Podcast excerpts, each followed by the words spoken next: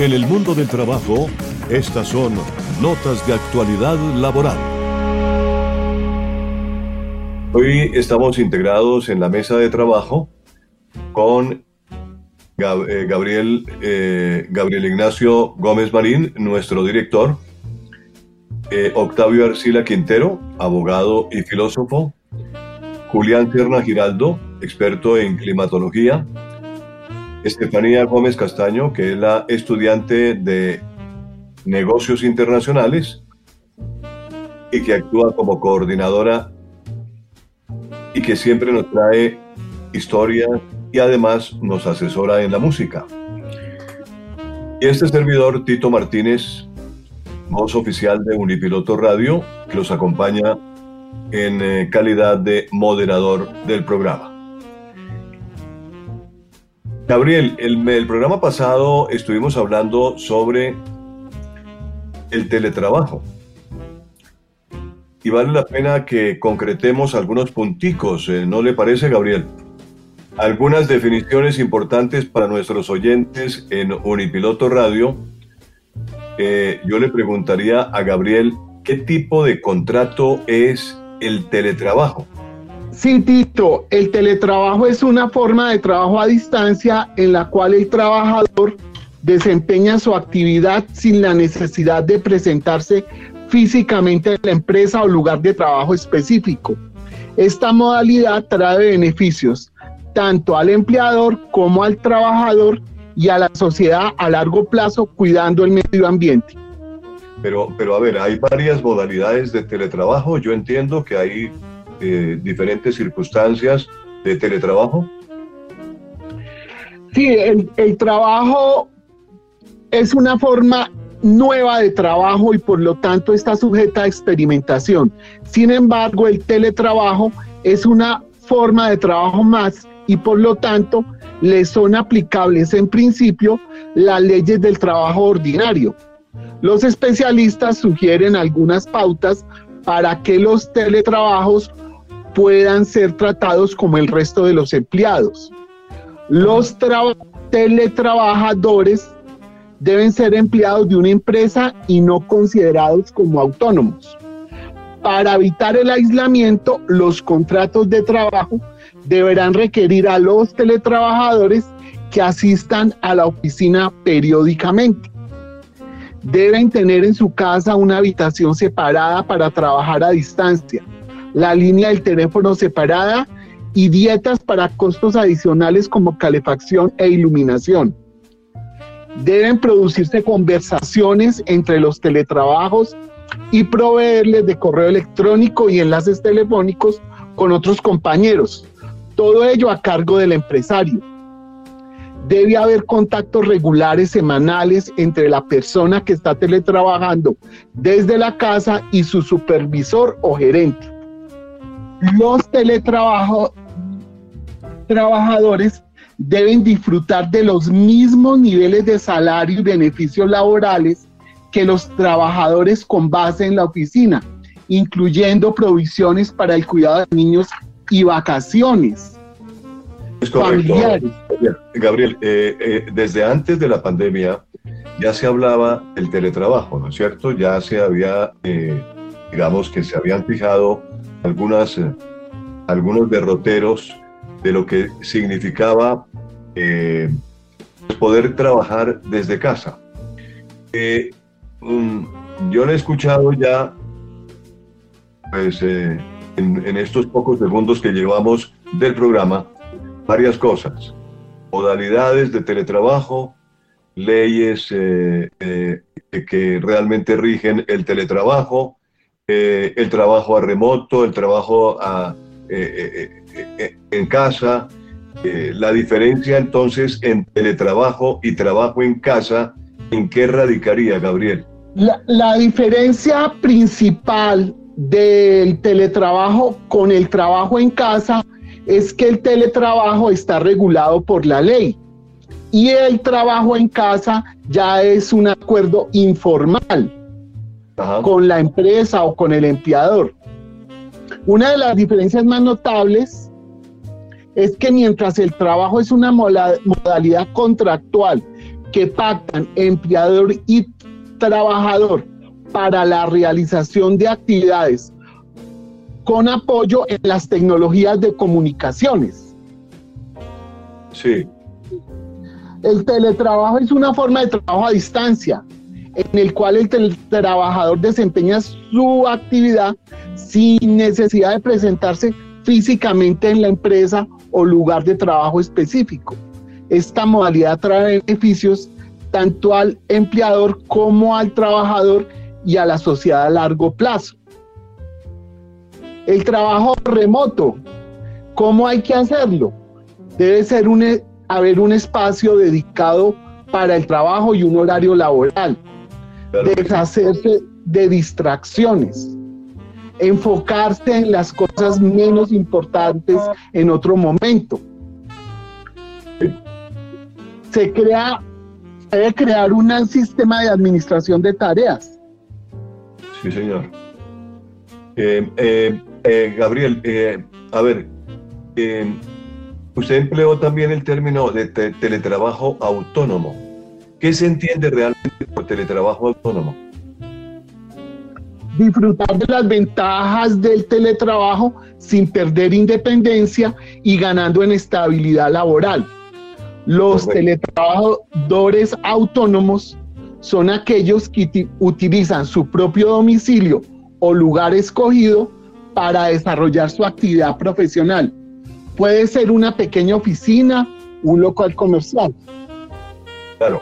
Eh, volvamos al caso, digamos, eh, que, le, comentaba antes, y, es que, bueno, pues eh, después de, la, de, que apareció la pandemia, digamos que el teletrabajo y el trabajo en casa se ha vuelto realmente ya una, una costumbre y, muchas personas en ese momento cuando se, se decretó el confinamiento, pues dijeron, no, no hay problema, yo trabajo desde mi casa.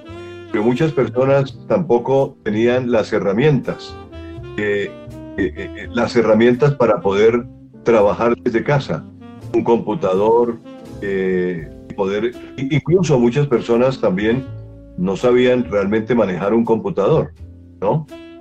Eh, entonces hemos caído realmente en esa posibilidad de que hay herramientas colaborativas pero que no las conocemos.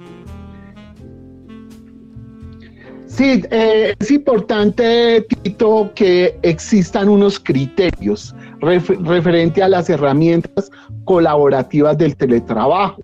Estos son calidad del video, posibilidad de compartir archivos con los participantes, posibilidad de grabar videos o audio de videoconferencia, integración con otras utilidades como redes sociales, discos virtuales, etcétera, número de participantes, compatibilidad con otras plataformas, Windows, Mac, Linux, móvil, etcétera, utilización de elementos multimedia, posibilidad de utilizar chat público y privado, posibilidad de realizar encuestas online y evaluaciones, posibilidad de ceder el control a los asistentes para compartir sus escritorios, seguridad, disponibilidad garantizada.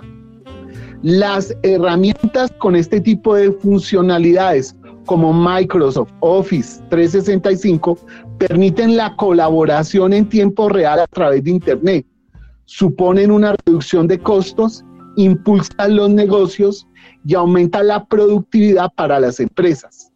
¿Cuáles son esas ventajas? Ahorro de costos porque permite trabajar con equipos de todo el mundo sin necesidad de viajar.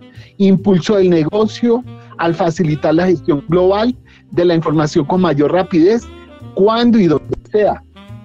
Aumento de la productividad de los empleados porque permiten compartir el contenido del ordenador en tiempo real, evitando gran parte del intercambio de correos electrónicos. De todo lo anterior, es evidente que con las exigencias continuas de incremento de productividad, las herramientas colaborativas resultan esenciales en nuestro trabajo y ya no podríamos imaginar cómo trabajar sin ellas. Muy bien, Gabriel. Eh, para nuestros oyentes, para ilustrar a nuestros oyentes, eh, algunas recomendaciones que se debe tener en cuenta para teletrabajar?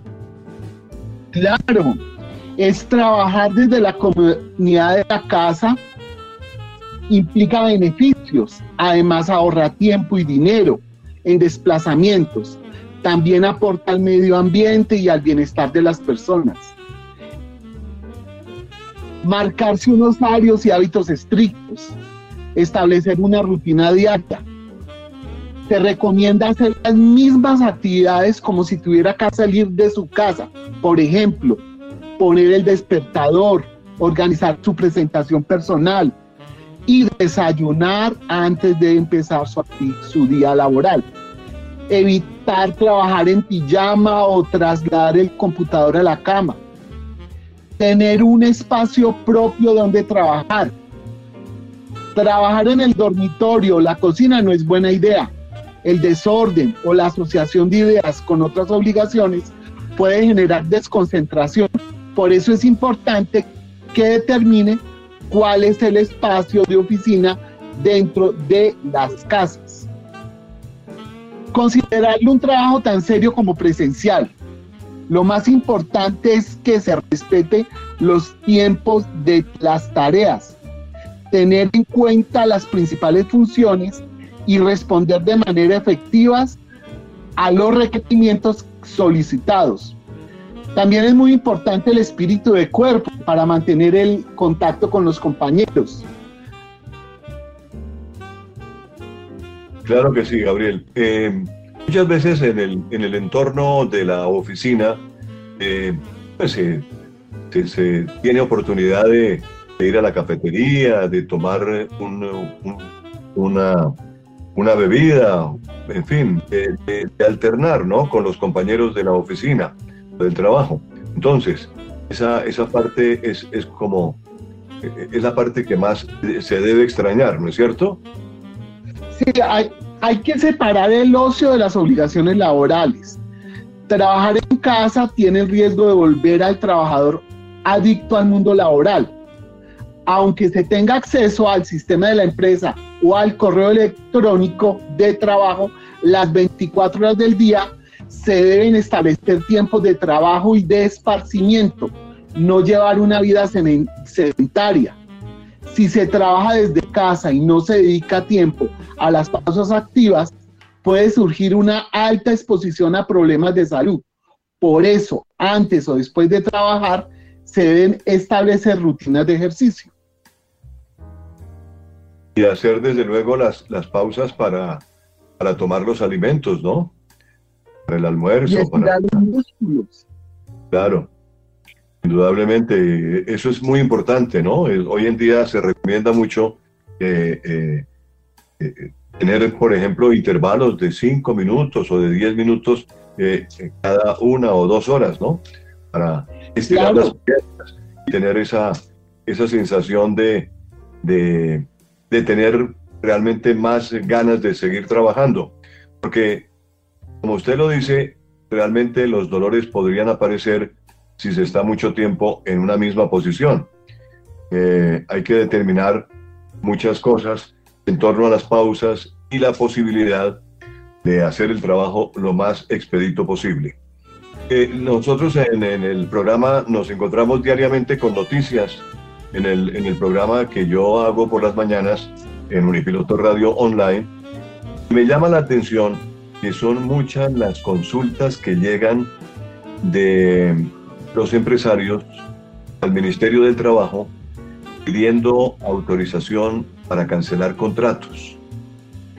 en, la, en, la, última la, la, última radio revista de la mañana que hago en Unipiloto Radio Online, me encontré con esa, esa noticia y me llama mucho la atención. son más de 4.000 eh, en, este año que, se han hecho realmente consultas al Ministerio del Trabajo, eh, solicitudes de autorización para suspender contratos de trabajo. Eh, podría ver, darse el caso de, las personas que están haciendo teletrabajo que quieran suspender los empleadores, esas personas? Sí, eh, el, empleador es discrecional de regular el teletrabajo y, y mucho más si no hay teletrabajo, sino trabajo en casa.